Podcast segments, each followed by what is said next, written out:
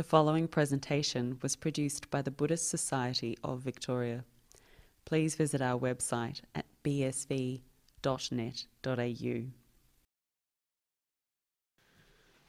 Okay, so let's start the questions again and see what happens. okay, number one. Uh, Ajahn, does karma determine everything that a person encounters in life? Thank you. Uh, the answer is no. And uh, I'm going to say a little bit more than that. Uh, um, the um, uh, karma determines basically the rebirth that you get. yeah, so it is like the mental state that you build up over a kind of over a lifetime. Uh, the mind takes on a certain quality, uh, and then when you die, that quality kind of continues in the next life, uh, and that's why you take a certain rebirth usually in the next life. But the details of a life are very much determined by. Uh, uh, all kinds of things. Yeah, if you become reborn as a human being, you can expect a number of things to happen. Uh, human life means certain types of happiness, certain types of pain, certain types of things happening, getting, you know, getting losing your job, getting divorced, uh, having, you know, going on meditation retreats. That's what happens during human life. And uh, so you can expect certain things to happen. And the Buddha says in a number of places that there are eight reasons or eight causes for uh, the experience of happiness and pain during a during any lifetime. Uh, and illness is one of those. Uh, yeah, so illness is not necessarily anything to do with karma. You get sick because you have a human body. Human bodies get sick, and that's the nature of human bodies. Uh, it has nothing to do with karma. Even if you get something serious like cancer or whatever, uh, it may just be the nature of the human body. Uh, the Buddha mentions assault yeah, assault obviously is quite a serious thing, and yet assault is not necessarily anything to do with karma. It can have to do simply with being in the wrong place at the wrong time. So that is why you get assaulted, or accidents that you have. Uh, you trip over something because you're being a bit careless or whatever. Again, nothing to do with uh, karma, but just part and parcel of human existence.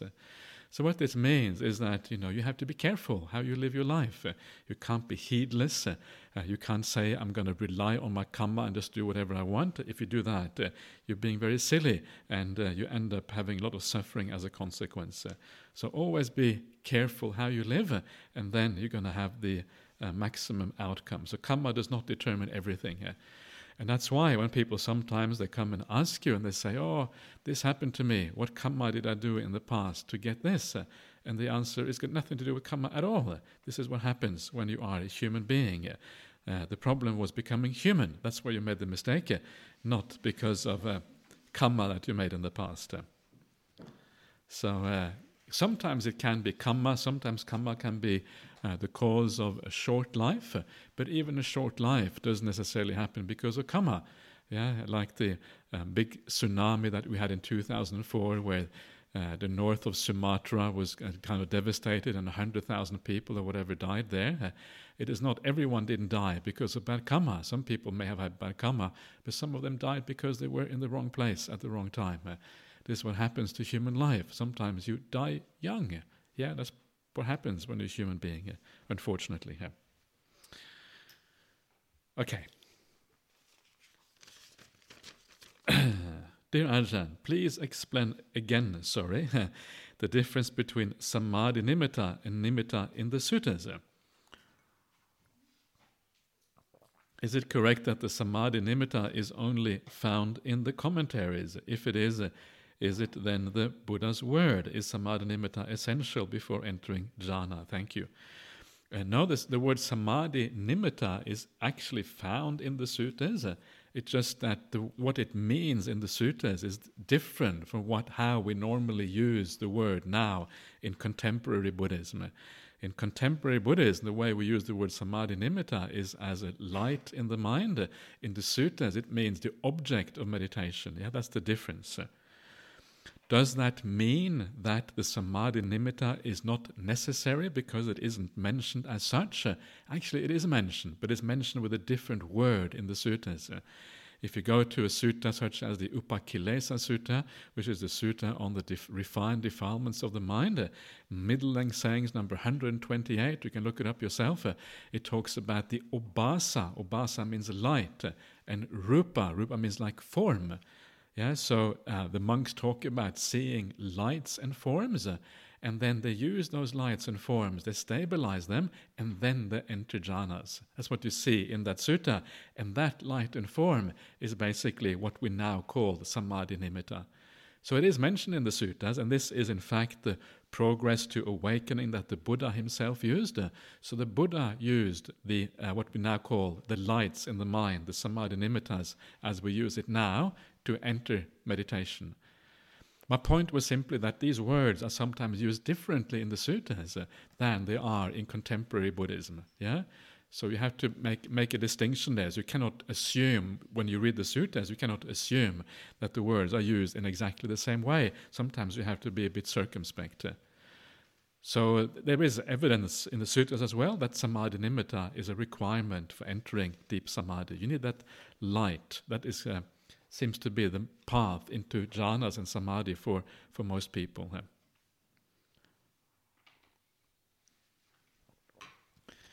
Okay. Uh, yesterday, you told a story about meditating in India and wishing the busloads of noisy tourists would go away. This is how I feel when much of the group meditation time is interrupted by people coming and going rustling the notes, and drinking so much tea? How do I maintain mindfulness of breath and not always be swept away by these irritations? Is it metta, metta, metta?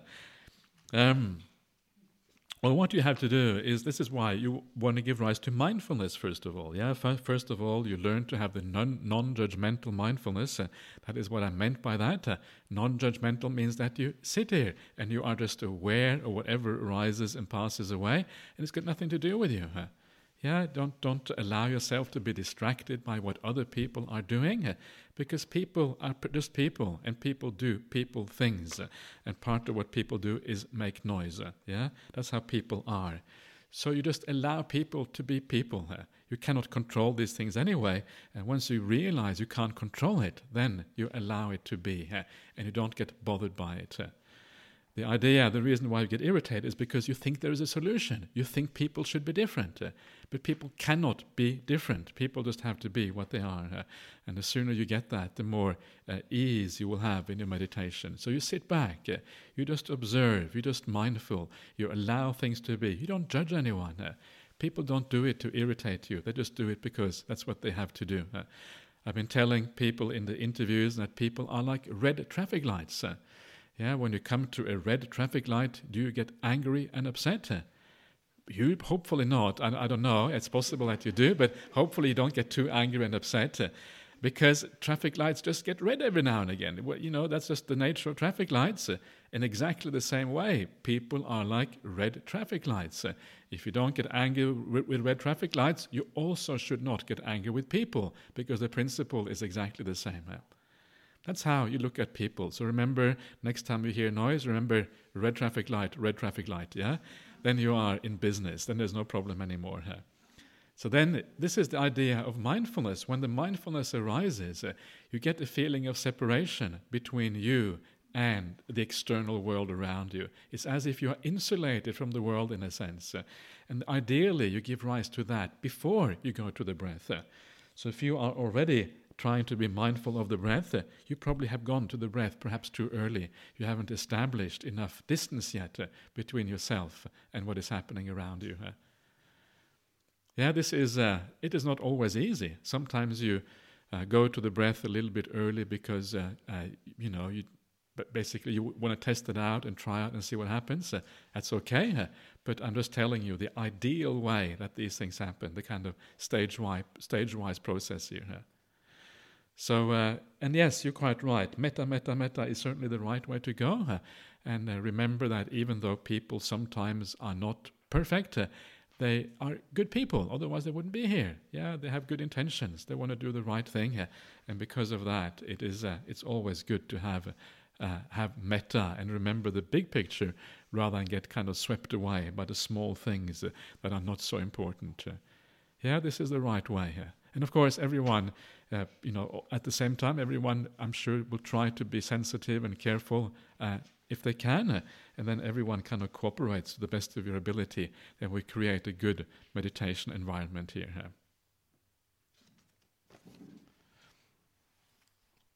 Okay. The uh, uh, next one. Last year, you used the simile uh, of a of nibbana being like a lamp which goes out when the fuel is finished. Uh, how is that different from annihilation? Uh, how is different from annihilation? Uh, it is different from annihilation because annihilation means something being annihilated. Yeah, this is kind of the whole idea of the Buddha Suttas. When the Buddha talks about annihilation, it is a wrong view. It is a wrong view because it is the idea that an essential existing reality is getting annihilated. Uh, this is what annihilation means in Buddhism. And this is uh, what it feels like if you are a puthujjana, if you're not an arya yet a noble one, uh, it feels like when everything stops, something is being annihilated. What is being annihilated is you, because we all feel like we have some kind of essential existence. Uh, uh, the lamp going out is called cessation, not annihilation, uh, because it's just a process ceasing. Uh, it is different from an, annihilation because no essential thing is being de- uh, being destroyed or disappearing. Yeah, and, and this is hard to understand, this distinction. The only and the reason you can't see that distinction is because you uh, don't really fully understand the difference between the process and an existing entity. The only way you can understand the difference between a process and an existing entity is to have insight into non-self. Once you have insight into non-self, then you understand what a process is, and you can distinguish it from an entity. But uh, before that, it's all a bit blurry yeah and there is because there is that feeling of uh, some sort of essence inside of you and that's why this distinction is hard to understand okay Ajahn, could you please give an overview about the different ways of practicing walking meditation? Thank you. Um, yes, uh, there is uh, isn't really uh, there is many things you can do. Yeah, there's lots of stuff you can do uh, when, while you do walking meditation. Uh, ideally, what you do is you have a nice piece of fairly even ground, uh, and then you kind of make it, you make it a certain length, maybe 30 steps or something like that, 25, 30 steps. Uh, it doesn't really matter all that much. Uh, and then you have a kind of that, and you walk back and forth uh, on that little piece of land that you have set out in this way. Yeah. And uh, then what, how you use your mind really depends on what you want to achieve during this particular walking meditation. Uh, so, if you uh, want to practice samadhi practice in walking meditation, then often the best way, uh, or one way, and anyway, is to watch the movement of your feet. So, you follow, just like you follow the breath in breath meditation, you follow the movement of your feet in walking meditation. Yes, that's how you can practice samadhi in walking. And it is possible to become incredibly peaceful and still by just watching uh, the feet and how the feet go, uh, how the feet, you know, the, the, movement of the feet in this particular way. Uh. But it may be that if you have been sitting a lot uh, and you have been watching the breath quite a bit already and you've been doing uh, samatha meditation, sometimes, you know, you kind of you, you go through a natural cycle in your meditation, and meditation becomes deeper, and then you kind of come out. And when you come out, often it's good to wait a little bit before you do more samadhi, yeah, because the cycles tend to have a natural occurrence to them. So then you you wait and you do something else. So when you do walking meditation, you can, uh, you know, um, do things like contemplation. Uh, you can do a contemplation of, uh, you know, I've been talking about uh, uh impermanence, for example. Uh, you can contemplate impermanence, about the, everything in the world being impermanent, uh, and how that relates to your life, and what that means for your spiritual practice, etc., etc. Yeah, just remembering the impermanence of everything, people dying, and y- yourself being subject to death. so any kind of contemplation topic is useful when you when you're walking. You can do metta meditation while you're walking. Yeah, it is useful. You can just uh, uh, send some metta to all the various directions around the world, as it is described in the suttas. that can be very a uh, nice thing to do while you're walking. Um, so these are already a few things. You can do a death contemplation while you're walking. Uh, uh, again, this is similar to the contemplation of impermanence, uh, but remembering that you're going to die one day. Just uh, bringing up that memory, and uh, maybe we can talk about it, that a bit more later on. Uh, but the idea that you can die at any time, death is certain, and the only thing which is uncertain is the time of that death. and that's kind of interesting, yeah. If you can die at any time, what does that mean? Well, it means that you basically it means that you let go a lot of the world around you. There's no point in holding on to things if you're just about to die. Yeah, so you let go, and this can make you even more peaceful. Or if you you can also just walk walk about and walk back and forth and just enjoy the peace and quiet and not really do anything at all. Just kind of be mindful of the, uh, you know, just being here and just enjoying it. Um, and just be aware maybe of the content of your mind uh, to kind of uh, find out a bit more about what your obstructions are, etc., etc., and see what arises as you walk back and forth, uh, and just being mindful. That can be quite nice as well. And there are some monks who uh, recommend that sort of walking meditation. It all depends on what you want to do and what is required. If you feel that the meditation sitting hasn't been going going all that well, then do something very relaxing when you go out. Uh, if the sitting meditation has been going well, uh, it is often a good time to contemplate something afterwards uh, because you have a degree of peace, etc. Uh, yeah, if you have, find that you have too many defilements in the mind, then do some death contemplation to see if the defilements can be overcome by doing death contemplation. This is kind of the purpose of all of this contemplation, especially death contemplation, is to overcome defilements. So any of these topics are can can be used uh, while you're doing walking here. So um, and it's really up to you to try to find out what is appropriate. Uh, you have to know your mind and know what you need at any particular time. And if you just want to walk around randomly, that's okay as well. This walk, walk, have a bushwalk or whatever. That's also a nice thing to do sometimes. So, um, and all of these things can contribute to your meditation if you do it in the right way here. Okay. Dear Ajahn, you mentioned that the start of the meditation should be of a relaxing experience.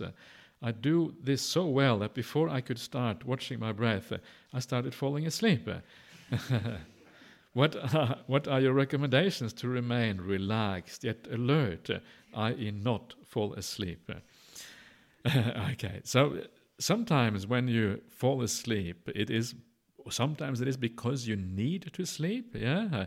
It really depends on the on the circumstances but if you are if you are relaxing in this way and you do fall asleep very often it's because you need a little bit of sleep. So if you want to snore a little bit please go ahead and do a bit of snoring. That's that's okay uh, or or then maybe go back to your room and have a rest. Uh, but uh, allow yourself to fall asleep, and then when you come out of the sleep after a few minutes, uh, you may start to feel alert because then you are really allowing your mind to relax. Uh, and I always mention that I have one of my one of my good meditation friends. Uh, he's a monk, uh, and he always nods for 15 minutes at the beginning of every meditation that he does, uh, and then oh he brightens up, yeah, and then he's really clear, and then his meditation is going really well afterwards. Uh. so if you can emulate that, then you're doing really really well. Uh. so fall asleep, yeah, bang, and then you are in business. Uh. That's the kind of the one way of doing this. So don't worry too much if you because the whole point is to relax. You, uh, the alternative uh, that you can do is like to count the breath or something like that. But really, it what it does if you do that, you're just using willpower to sustain your attention, and usually that tires out the mind even more. So just allow yourself to relax and then see where it takes you. Um, one of the tricks of overcoming tiredness that you find in the sutras uh, uh, when the Buddha says that there is too not enough energy in the mind uh, is to do some kind of contemplation that gives rise to energy. So it depends on the degree of tiredness. If you're very tired, that's not going to work. But if it's just a little bit of dullness, then it may work. So then you have to contemplate something which gives rise to joy.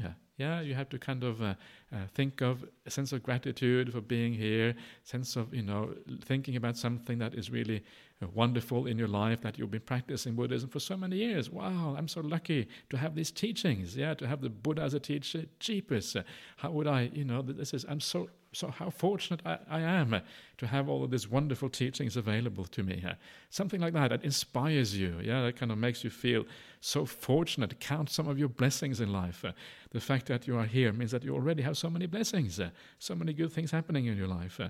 And once you get that inspiration going, then sleep tends to be abolished. Bang, it's gone. and then you feel kind of joyful and happy instead. But uh, basically, I think that what you are doing here, falling asleep, it's not a big problem. Uh, yeah, it's just a matter of being uh, patient, uh, and you will overcome it, and then you carry on on the other side of the of the sleep, and then you hopefully uh, it will uh, go much better from there on. Okay. Uh, next one. Hello, Ajahn Brahmali. Thursday and Friday, my mind was peaceful and I felt relaxed as soon as I arrived. Today, my mind is like my kids. My kids busy and trying to get my attention. Okay, like my kids with this and that. Do I just take it as not such a good meditation for today and keep going? Also, is there a 10 to 30 minute practice I can take home with me to stop the busy mind. Uh, thank you, and with much metta. Um, okay, that's good. You, you will feel peaceful straight away and relaxed as soon as you arrive. That's wonderful. And now you're kind of, uh, uh, uh, something is uh, uh, you're getting more busy after a while, and sometimes maybe you maybe the mind was peaceful, but maybe the meditation wasn't that interesting. Yeah, so because it wasn't that interesting, then you lose a bit of interest, and your mind becomes busy again, uh, and then you start thinking about all of these kind of things. And this is one of the reasons why getting some joy arising in the meditation is so important, uh, because that joy will be the glue that glues you on to the meditation object. If you get joy arising, you can't get enough of that breath. Uh, that breath becomes so wonderful and beautiful, uh, and all you want to do is hang out with your breath and don't want to do anything else. Uh, so uh, you have to try to find that sense of enjoying what you're doing. This is really the uh, the kind of the crucial issue here. Uh, and then when you when you start enjoying it, then um, uh, you will be much better. Uh, and there's two aspects to that enjoyment, and one is to understand that uh, the things of the world are not really going to give you any satisfaction.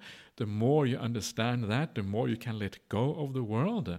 The more unreliable you understand the world is, the more out of control you understand it is, the more you understand it will always let you down at the end of the day. Yeah, always going to let you down at the very latest when you die, but usually long before that, it's going to let you down. Once you get that, actually, it has become starts to become very uninteresting. Uh, yeah, it is actually, oh, I just want to get rid of it. You get a bit of aversion to the whole world. Uh, and that is really a good state of mind, to have a little bit of aversion, just want to push it away. And then that brings you to uh, the meditation instead. Uh. But it's important to have some happiness in life. Yeah, so if you haven't got any happiness in the world, uh, it's important to find happiness in meditation practice instead. Uh. So you want to have some joy in your meditation. Otherwise, a life without joy is a, a joyless life. Uh. so um, that is not no no good either. So uh, uh, just keep going uh, and see if you can find give a little bit give rise to a little bit of that joy, uh, and then hopefully uh, it will uh, get better again. And sometimes you have to go through the ups and downs, yeah, because that's what happens in meditation. It's never going to be absolutely stable actually never is, very rarely is absolutely stable. So you just have to go through the ups and downs a little bit. Uh. Is there a 10 to 30 minute practice I can take home with me uh, to stop my busy mind? Don't ever think of stopping your busy mind, uh, because as soon as you think of stopping it, uh, you're already using willpower. Uh. So instead of stopping it, allowing it to be is really often the, uh, the, the, the, trick that makes meditation work. Don't force it, allow it to be, and allow it to come to a stop on, on its own. So the um, the best thing to do sometimes is to have a guided meditation at home, uh, something that you feel works for you, that inspires you, that makes it easier to meditate. Uh, yeah, uh, bring that home and then listen to that during your meditation practice, just to give you that getting into the right mood of meditation. The mood is often diff- difficult to establish at home because uh, you haven't got the environment, you haven't got the people around you, and for that it can be much harder. Uh, so instead of uh, uh just trying on your own without success, uh, get some support, like support in this way, uh, and do a meditation that works for you. yeah, typical meditations would be just relaxing, and if you can, do a bit of breath meditation. We don't have, even have to do that, uh, or you can do a bit of metta meditation uh, if that works for you. Uh, and then uh, this would be the typical thing. So get some guided meditation in those areas, uh, and see what happens. Uh.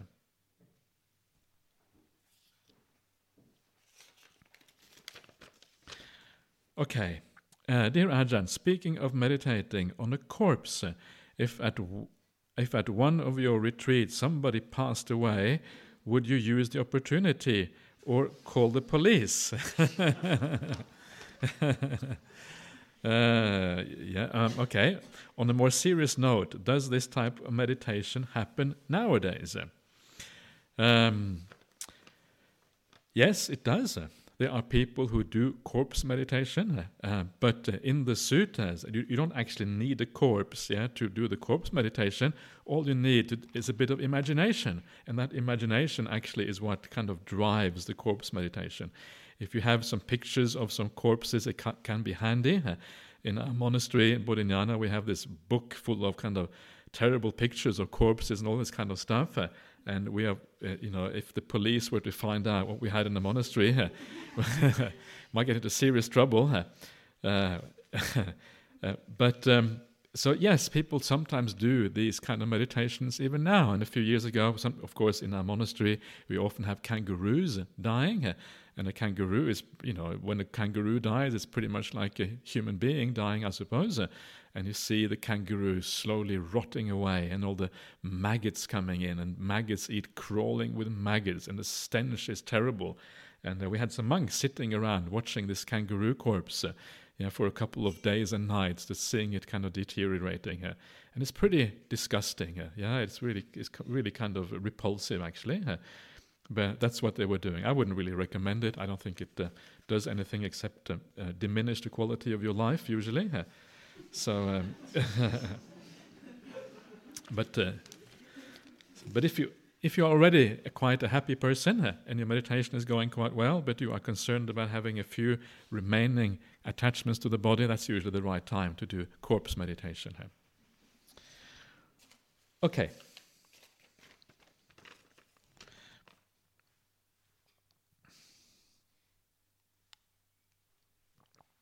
Dear Ajahn Brahmali, in recent years, 10 day Vipassana meditation retreats based on a breathing method of the Burmese teacher Goenka have become very popular indeed. Given your own emphasis on developing ease in meditation, do you have any comments about this type of meditation practice?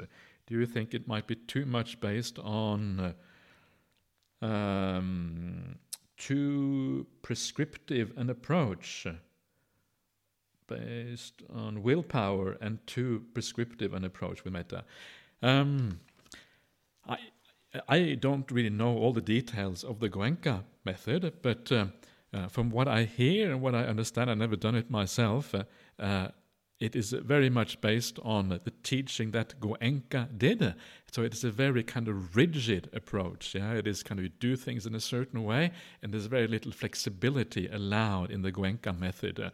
Uh, and the teachers who are there are often, uh, they just follow a prescription, as you say, uh, established by Goenka, and they're not really allowed and shouldn't really go outside of that description given by Goenka. So it is a, it tends to be very rigid. And if you start to go a little bit nuts on the retreat, uh, they say, well, just keep on watching the nutsness. Uh, and as you, you have to get insight into whatever is happening in your mind. And what happens, of course, is that sometimes people go really crazy here, and they have kind of psychotic episodes and all kind of problems because of uh, taking it too far and not understanding when you should pull out and when you should really yeah, relax rather than carry on.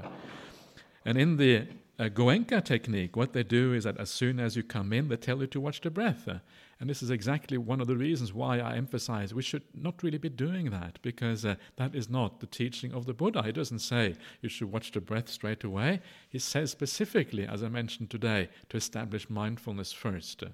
So we have to do things in the right way. Some people may it may work for some people if they already have very uh, good mental state and they come into the retreat in the right way and they're already living a moral life. It may work, but for a lot of people, it's not going to work. It's going to be too um, much of a too much basically uh, to start off like that and then being told to sit for hours and hours and hours every day. So there's not enough flexibility there. You need, you need an approach that is more flexible whereby individual differences are kind of catered for within the system, uh, and you're not uh, uh, forced to do certain things that you're not ready for. Uh. So um, I think, to me anyway, that's the weakness of the Goenka system that it is not flexible enough. Uh, uh, but for some people, it works, and of course, if it works for you, then it's great. then please, please use it and please follow that teaching. Yeah.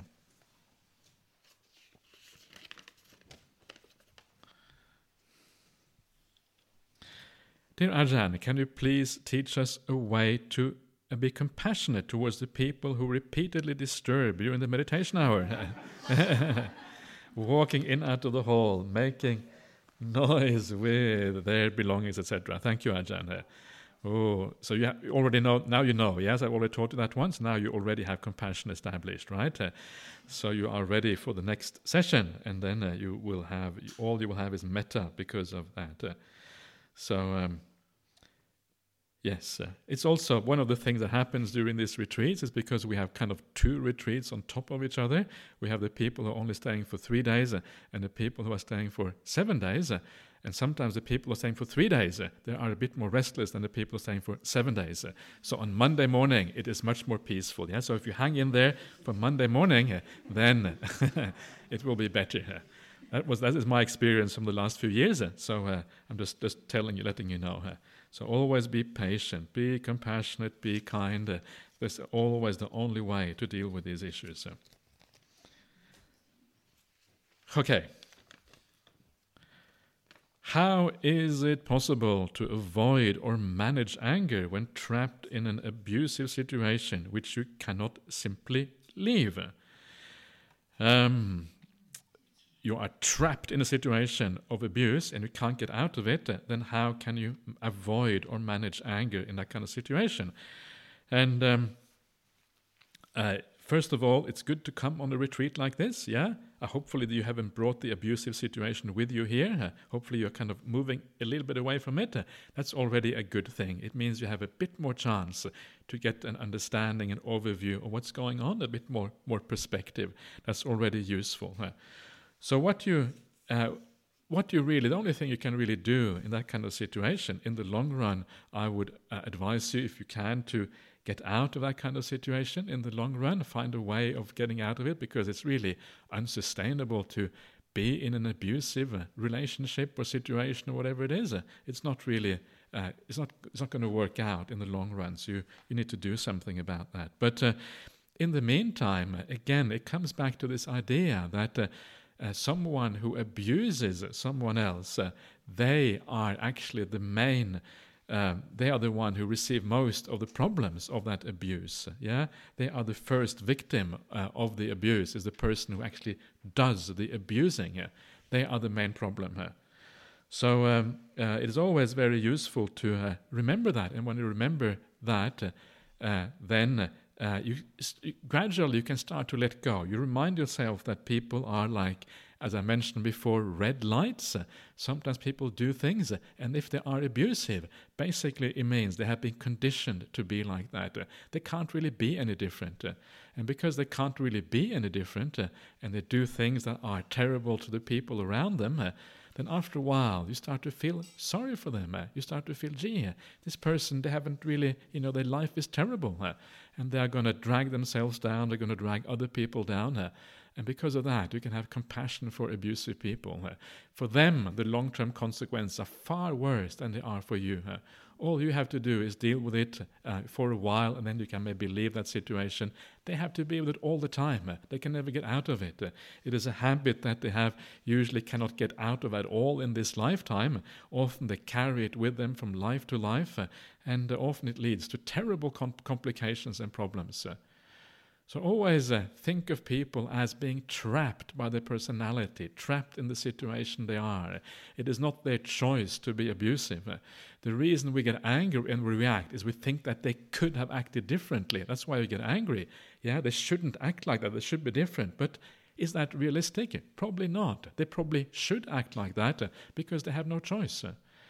And then you can turn this around, at least very, very slowly. You can start to turn it around. Uh, and you can uh, at least let go of the anger. And maybe even down the track, you can maybe even have compassion for them uh, when you see what's going on. Uh. So, this is really the ideal way. If you are too close in the situation, it is hard to do. Uh, and that is why it is good to get out of that situation every now and again, to get a bit of distance and perspective. Uh, you can see it differently. And then that enables you to. Um, uh, to to change that viewpoint that you have, that look at things in a different way here. And all of this is really based on the Buddhist idea of non-self. Yeah, that we are pe- human beings are conditioned phenomena. Each one of you is a conditioned phenomenon. Here. Yeah, that's what you have to kind of understand. It's hard to understand. Yeah, you feel like you have this sense of self. It feels like you have this ability to make individual choices and things. But uh, really, the best way to look at yourself is as a conditioned phenomenon here. So if anyone asks you what you are, you should say, I'm a conditioned phenomenon here. okay. Um.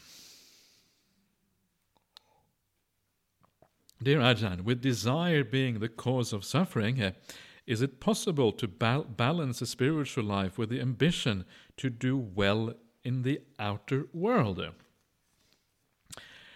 Um, it is possible, yeah, but um, uh, remember, you, you the, the, maybe the problem here is not so much doing well. The problem often is the desire to do well, yeah, and and you have to ask yourself whether that's really worthwhile.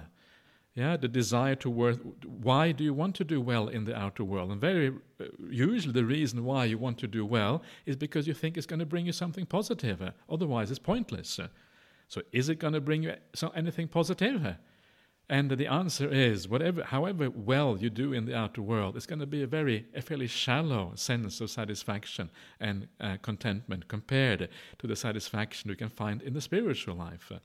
Uh, yeah, so if you have that desire, the craving to do well, you have to ask yourself why is that why is it there anyway?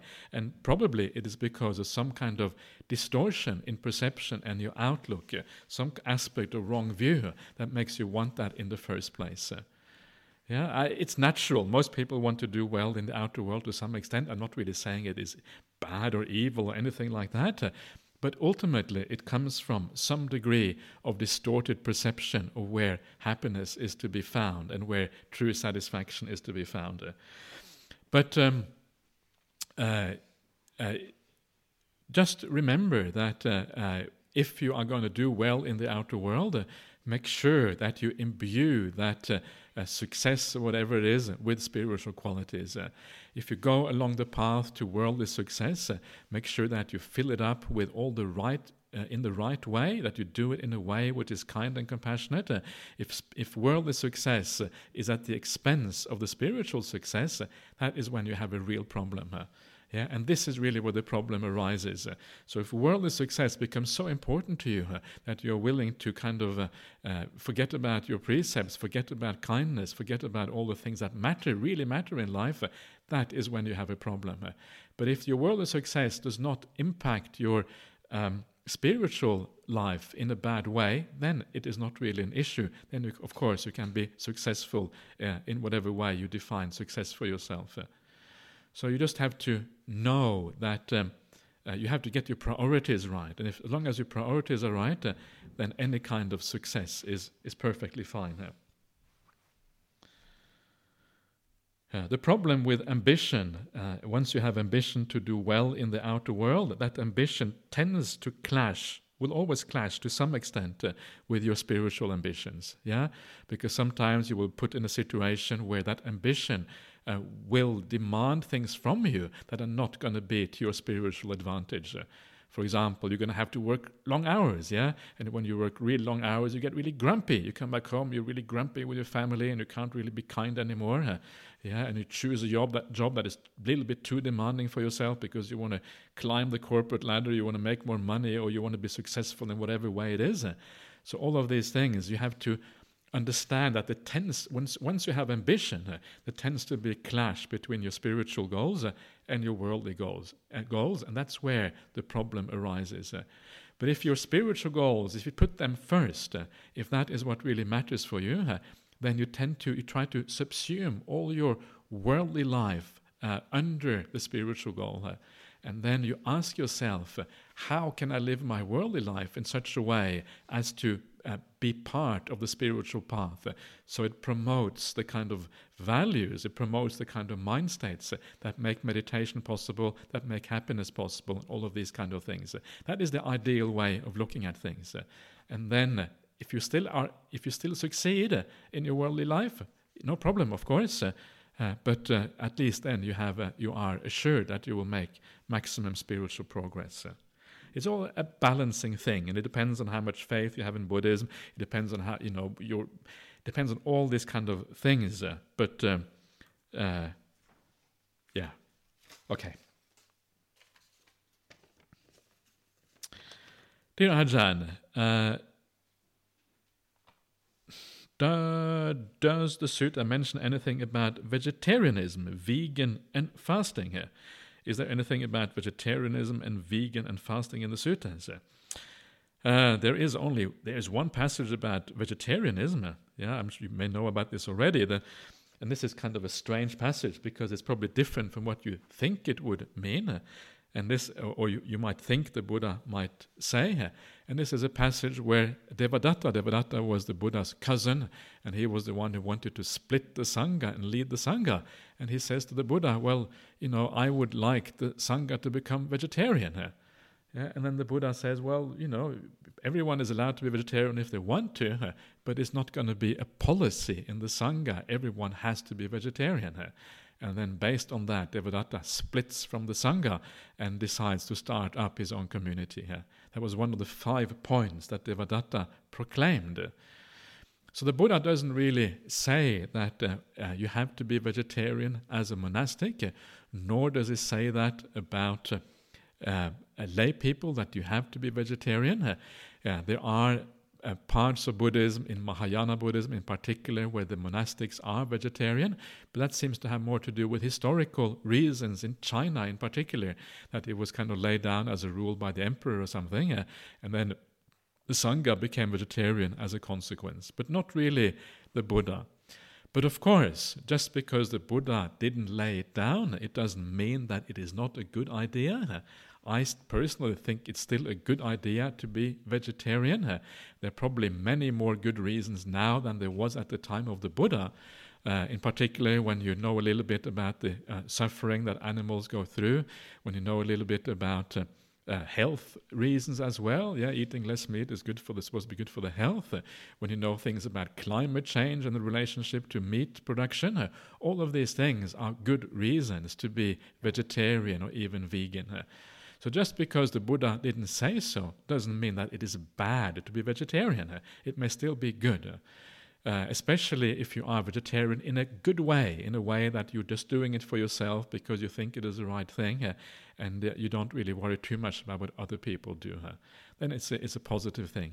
I tend to be vegetarian myself most of the time. I'm pretty flexible uh, because uh, I, you know, when you receive when I uh, when you receive other people's uh, uh, gifts of food, well, you ha- sometimes you have to be flexible. There's just not, no two ways about it. Uh, but usually I tend to be vegetarian if there is an opportunity for that. Uh. So I personally think it's a good idea, but the Buddha doesn't really lay down any specific rules about this. Uh.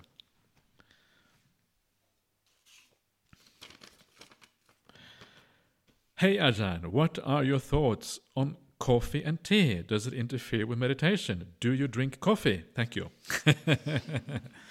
yes, I drink coffee. And uh, does it interfere with meditation? Uh, not, not really. I think. I think coffee is uh, is fine, but uh, this may be individual. It may vary with the person. Uh, maybe if you are a person who thinks a lot already, and then you get coffee, you really start thinking. Yeah, it really starts churning around. So it probably depends a little bit on your mental proclivities. Yeah, what actually is going on in your mind. So check it out for yourself. Maybe early in the morning you're really tired, you come in here and bleary eyed and you can barely stay awake. Try a cup of tea or try a cup of coffee before that and see if that makes it better. Uh, there are lots of monks who drink tea and coffee, uh, and uh, some of them are really good meditators, uh, and I don't think it has much effect, uh, at least not on them. So you just check it out for yourself. yes. Okay. Dear Ajahn, my friend's aunt and uncle became a nun and a monk. That's really cool, isn't it? Uh, but they live at home, drive, and go on holidays. are you are you sure they are monk and nun and not something else? That's okay. Uh, they receive money for the prayers and rituals. Uh, is this right, monk and nunhood? I am confused. Thank you.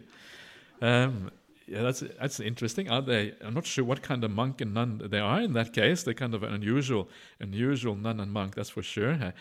Um, the uh, I, there are many different ideas of being a monk and nun in the world. Yeah, people have very different ideas about this, and in Mahayana Buddhism, for example, it is quite different from uh, Theravada Buddhism, and it tends to be perhaps normally a little bit more worldly, but not always. Sometimes you find some really good Mahayana monks and nuns as well.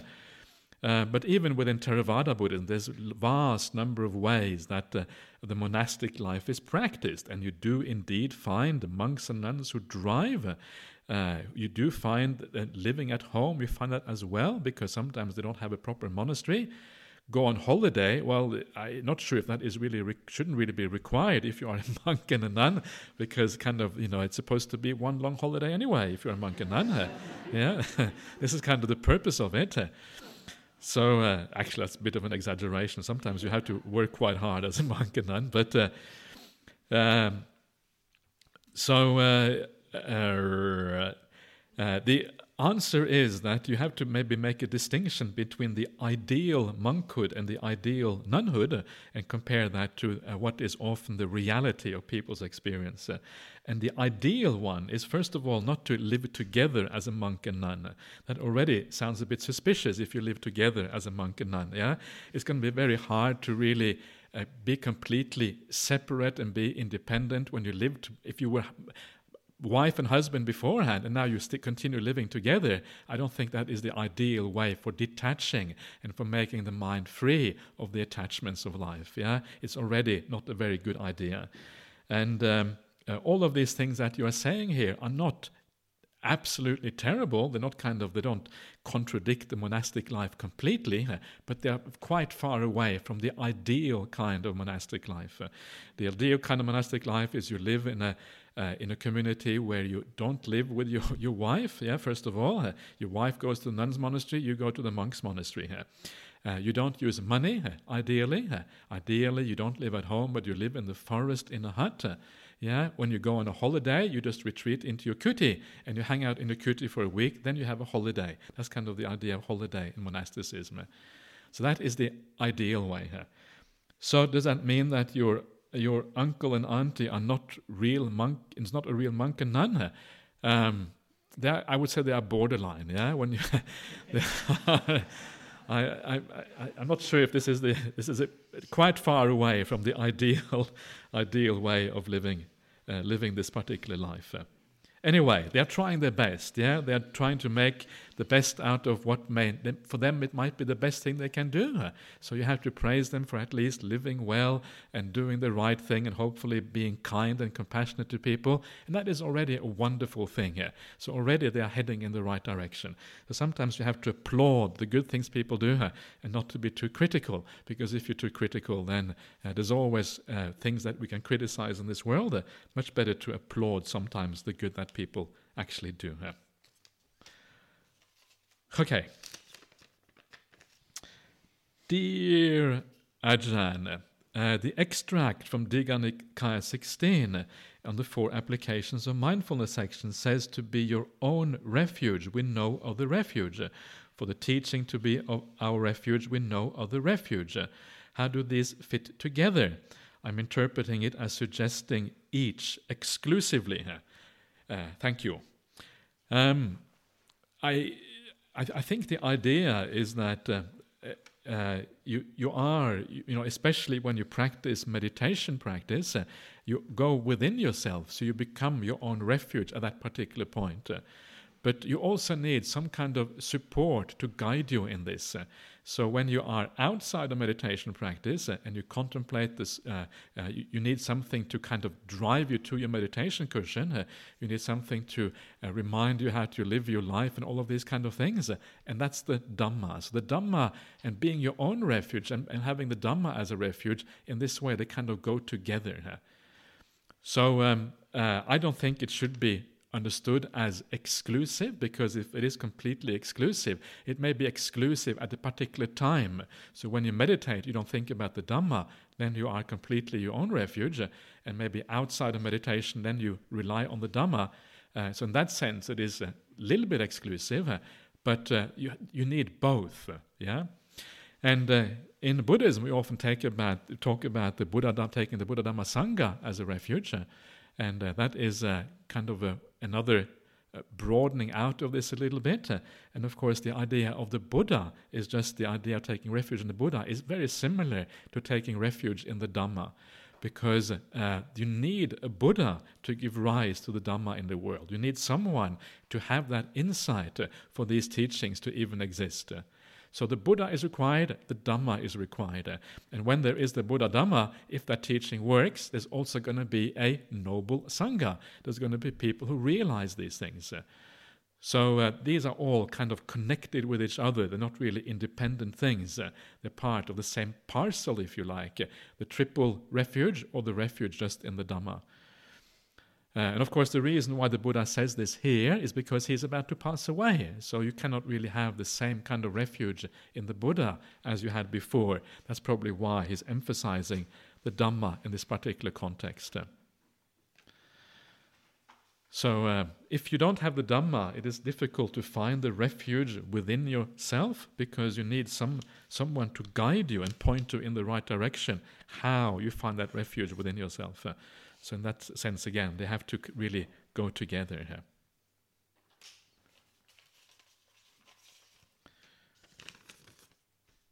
Okay, uh, dear Ajahn, read the Metta Sutta. Uh, we used to chant, May all beings be happy. Now we chant, May all beings be at ease. uh, we used to chant, Not attached to fixed views. Now we chant, Not attached to wrong views.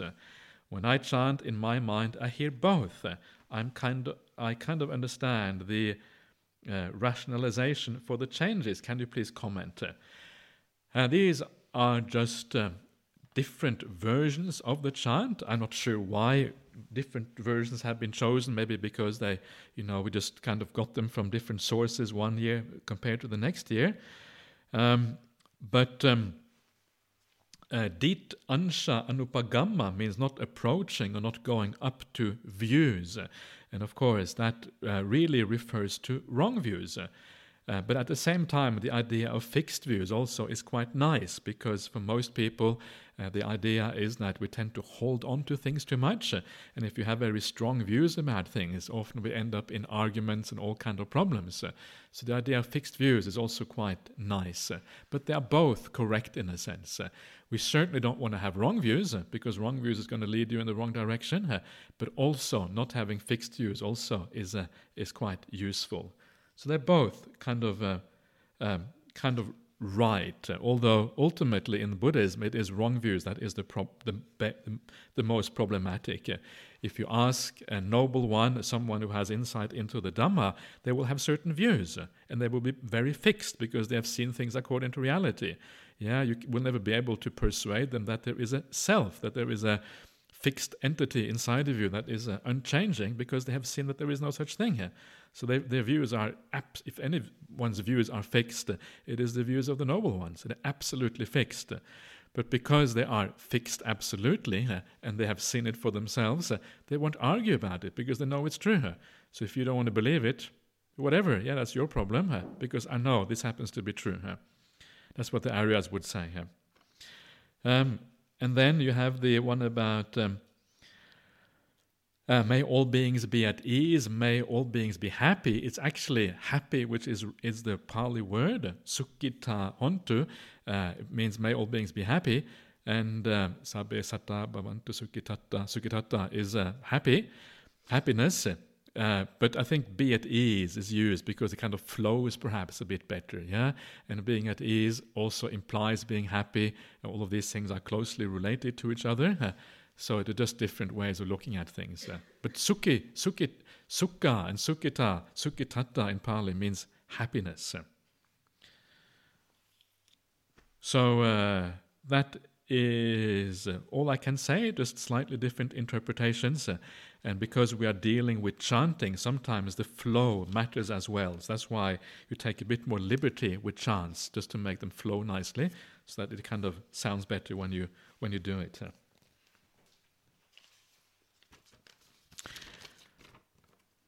Okay, last night you talked about how you should not think about the future. Yet many people attribute their success and achievement of their goals to visualizing the goals and having a plan to achieve them. How do you balance these two opposing ideas? Or, or should you? should you balance them? Um, uh, so again, it depends on what kind of success you want to have. Yeah, what, how how much do you really want to focus on all that worldly success? Do you want to go there? The problem with worldly success is that you may it may happen, it may not happen. You can never be sure. Yeah, it is always uncertain if you're going to achieve those things that you aspire for, whether it is uh, educational or whether it is professional or whether it is uh, financial or whatever it is. Uh, it's just so uncertain. Uh, you just don't know what is going to happen. Uh. and usually, when you achieve them, they are not that wonderful anyway. Yeah, so what if you become r- relatively wealthy? So what if you achieve something in the professional realm? So what if you become, the, even if you become the world's greatest athlete and you win an Olympic medal? Uh, often those people they achieve that one thing, and later on in life, all they do is think about that one thing they achieved, and they live in the past. So you live in the future, live in the future, live in the future, and then you start living in the past after that, once you have success. Yeah, it's kind of silly, isn't it? Always living in the future until you succeed with your plan, and then when you finally succeed, you live in the past for the rest of your life because you think about that success. It's madness. And, uh, and, and this is what this is how what actually happens. So what you need to ask yourself is uh, is how useful these things actually are, uh, and um, uh, so. Uh, if you are going to plan and you want to have worldly success, don't make it too important in your life. Uh, don't make it something that really is kind of everything that life is about. Uh, because if you do that, then it's going to be terrible if you don't achieve those things. so have a change your goals slightly here. Make your goals slightly different. Uh, make your goals more about small little things in life, uh, all the things we have been talking about, uh, how you can be more kind, how to be more generous, uh, how to be more compassionate to the people around you, uh, how you can have more clarity about what actually is really valuable in life, uh, all of these kind of things. that is far more useful. Yeah, and and sometimes just living a very simple life without too much plans or too much kind of uh, achievements actually is perfectly okay if you live that life well. You live it in the right way. Um, but uh, the, the, good thing about living in this way is that if you're if you have success in your professional life, uh, great, uh, and you still have the spiritual values with you. If you don't have success in your professional life, well, you still have the spiritual values there. So it doesn't matter so much if the worldly life didn't work out. Uh, but if it is the other way around and all you have is your, is your professional life, uh, then if that doesn't work out, you don't have anything else uh, to fall back on. Uh. There's nothing there to support you, nothing there to kind of give you meaning. And for a lot of people, if all you ever do in your life is to uh, uh, live the worldly life, to have success, and to uh, you know climb the corporate ladder, or have some other kind of success in life, or to kind of be socially successful or whatever you want to call it, all of these kind of things, uh, if that is all you do, then all of these things only have meaning in this particular life. Uh, yeah, our social relationships, our family membership, our success, all of that belongs in this world. Uh, and then when you come to the end of your life, and remember the end of the life is so uncertain when that's going to happen, then suddenly you're going to feel so empty. You spent your entire life uh, pursuing things that belong to this world, uh, and now that world has to be given up. What does that feel like?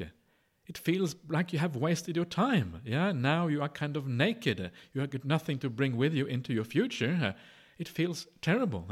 And especially what often happens if you are too focused on uh, worldly goals and worldly ambitions, uh, very often you take shortcuts in the spiritual realm. Uh, you think, yeah, it doesn't matter if I cheat a little bit or lie a little bit because that's kind of required if you want to be successful, uh, you know, in, in whatever realm it is. Uh, and then not only have you have, do you have to leave everything behind, absolutely everything, uh, but in addition to that, you have you have made a worse inner climate for yourself by making your inner life worse as well uh, and by uh, deteriorating your brightness and your happiness inside uh, so you have a double whammy here and when you then when you're on your deathbed you feel really confused uh, because you start to understand that actually you have wasted a golden opportunity to live well uh, you didn't take that opportunity and now everything has to go uh.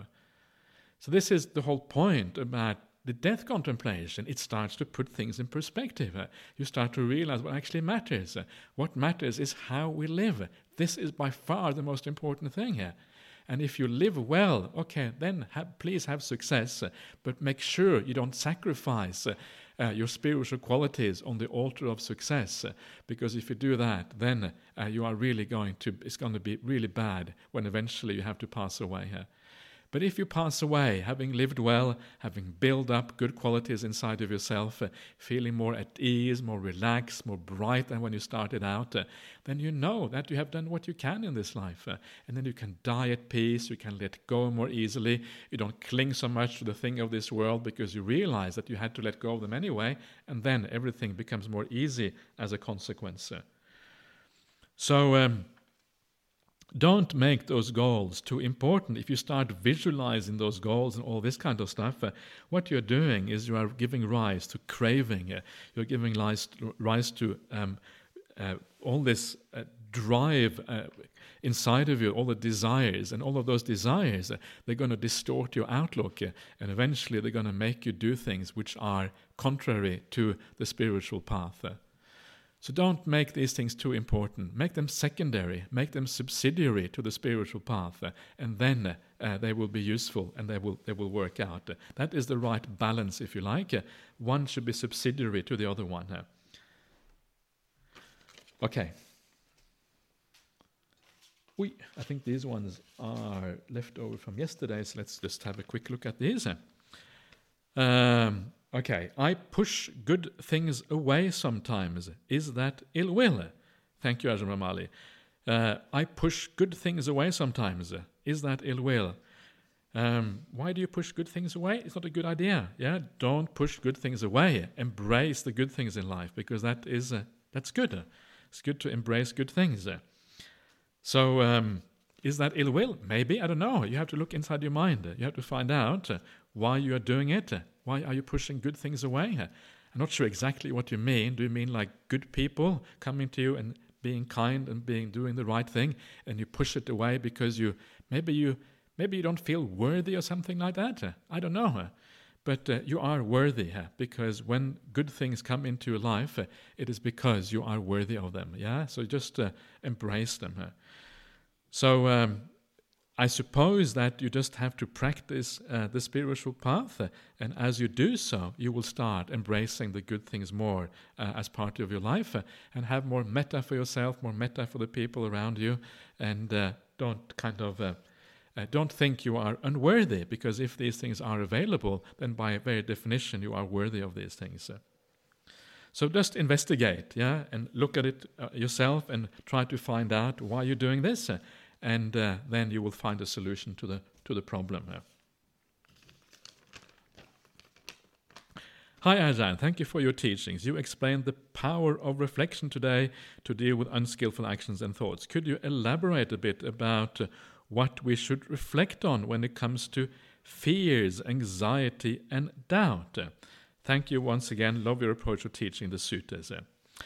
Okay, so um, how should you reflect when it comes to fear, anxiety, and doubt? So, uh, fear and uh, anxiety, uh, these are uh, rough, very similar things. Uh, these are all about the future. Uh, you are fearful about the future, you have anxiety about the future.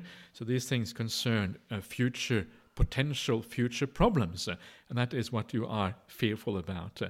and one of the great thing is about living the spiritual life and uh, living the spiritual path is that the future tends to become less fearful uh, because you're building up good qualities here and now, and the future starts to look more hopeful as a consequence. But if all you do is pursue worldly aims, then the future is far more uncertain, especially because you know that eventually you're going to have to give it all up. So, already by practicing, by putting emphasis on kindness and spiritual values and all these kind of things, uh, you're already starting to reduce that thing. Uh, and uh, not only that, but uh, uh, the problem with fear is really that you are looking at the future in a particular way. You're seeing the dangers in the future. You're seeing the possi- possibility of things going wrong. Yeah, it's a bit like fault finding with the future, if you like, when you are fearing what is hap- going to happen in the future. So instead of finding fault with the future, you start to look at what can go right. And then when you start to live a more spiritual kind of life, you start to feel more hopeful because you start to feel that the future is becoming brighter because of the way you live and because of the way you are treating other people and yourself as well. And uh, indeed, this is also a way to get out of depression sometimes. If you feel depressed, you do, do acts of kindness, you do acts of generosity, and uh, uh, those people who are really skilled, they are often able to just live by living well, to get yourself out of these uh, holes that we sometimes get ourselves into. Yeah, this is the right way of doing it because it gives you hope back uh, when you live well. Uh, when you live well, you, the world looks like a nicer place uh, because you act well, because you are kind. It also feels like the world around you is a kinder place as well because we tend to project how we live also onto other people and the rest of the world. So by being kind, you are seeing a kinder world. By being bad, you are seeing a badder world. Yeah, and that is uh, that is part of the problem. So be more, look at the future, look at the possibilities. Yeah, now you're practicing well, uh, and maybe you're going to continue doing this for the future. You're going to do your meditation practice, you're going to build up all these good qualities, uh, and you start to see, uh, see the light at the end of the tunnel. Uh. you start to have less, less anxiety about what the future is going to bring. Um, doubt. Uh, so to overcome doubt, just uh, the best way to do that is just to uh, continue, I suppose, reflecting on the Buddha's teachings to see how they work uh, in your life, to see when they work and when they don't work. Be wise about how you uh, how you reflect on these things. Sometimes doubt is perfectly okay. There are certain things that are good to be doubtful about. Uh, but there are other things that it's best uh, not to have doubt about. For example, that kindness leads to happiness. If you doubt that, then you have a very then of course there is a problem. But uh, presumably you don't doubt that because that's kind of I, I don't know I guess for most people here that's pretty obvious uh, that if you live a good life it leads to being happy, uh, leads to happiness. Uh, but uh, just keep on studying the Buddhist teachings, uh, yeah, and then hopefully you can overcome at least doubt in the spiritual realm through studying these things and then uh, gradually seeing that they work well and then uh, uh, hopefully that will work.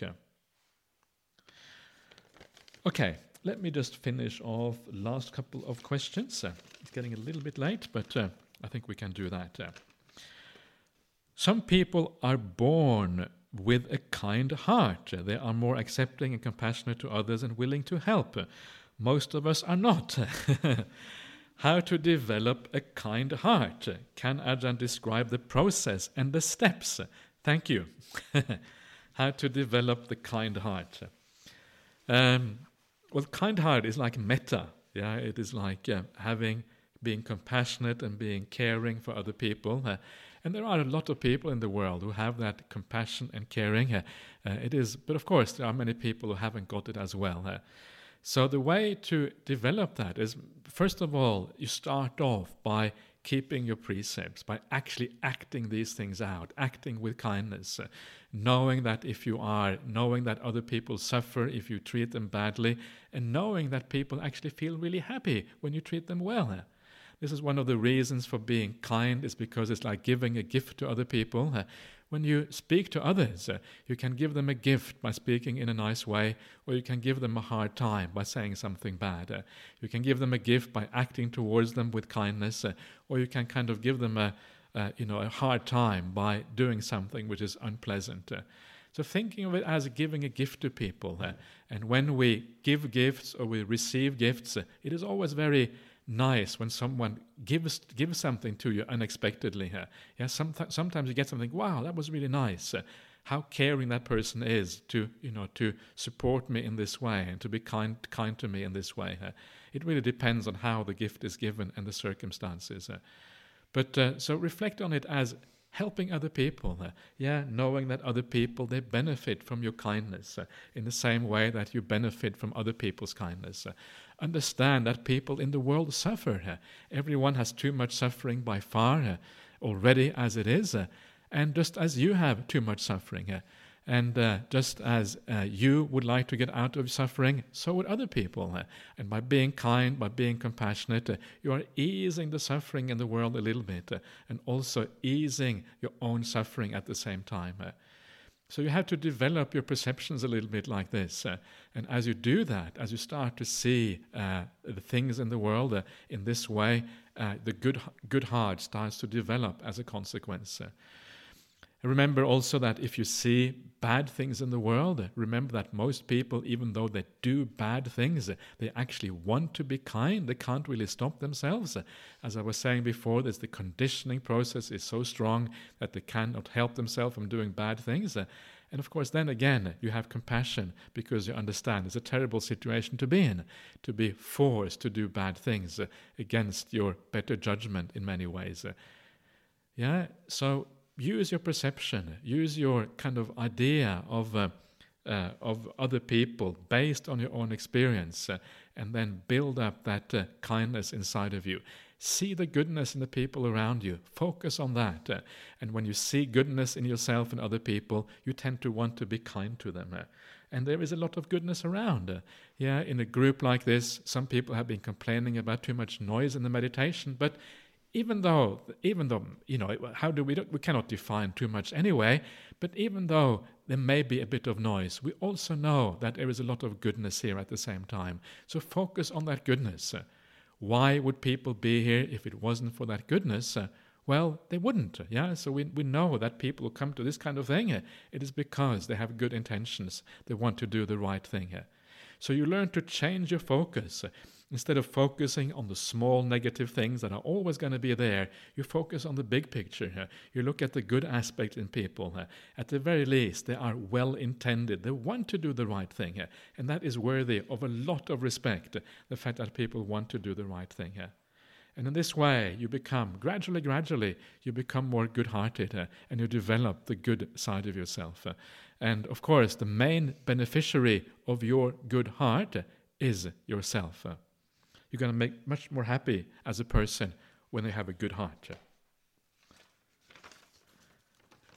Okay, last question for tonight.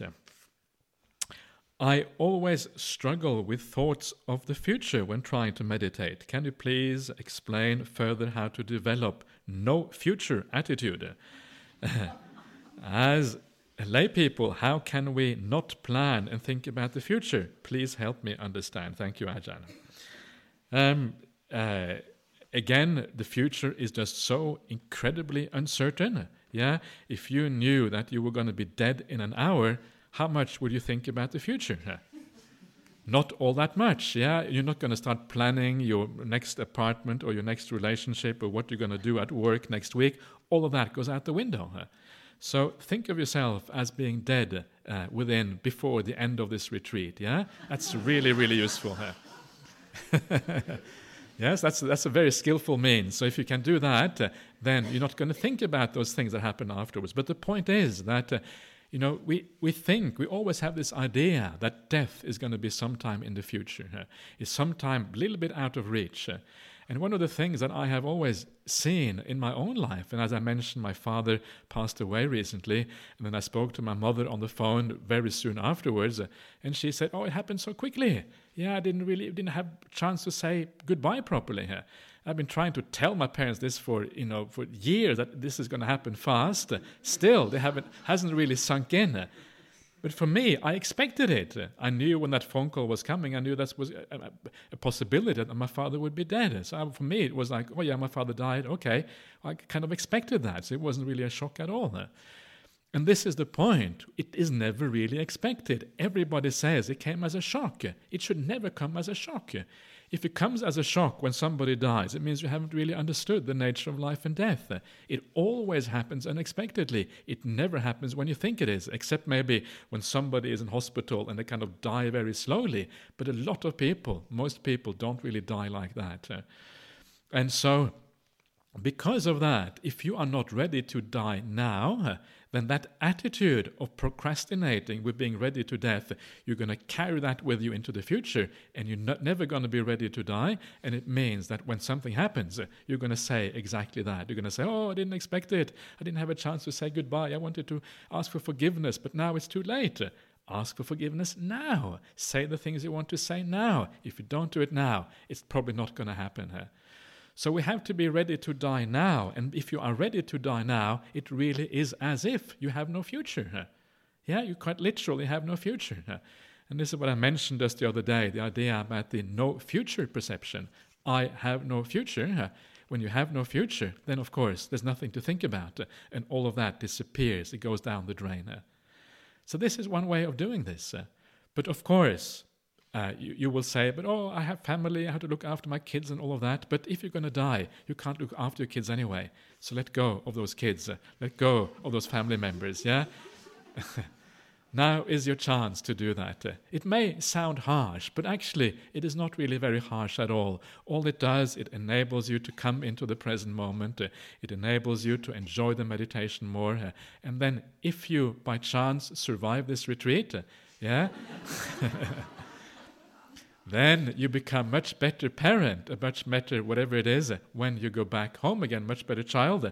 And then uh, because you have been more peaceful and you have been more at ease during this retreat. So actually, it is a win-win situation when you start thinking like this. Uh, so that is how you let go of the future. You have no future anyway, so let it go. Allow it to be here.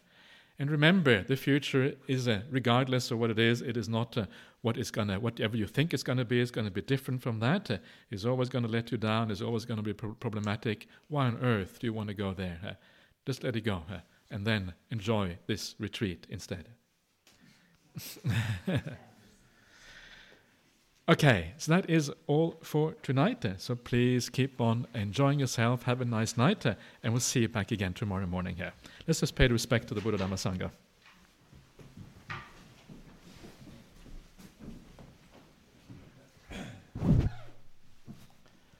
Arahang Samma Sambuddho Bhagava Buddhang Bhagavantang abhivademi.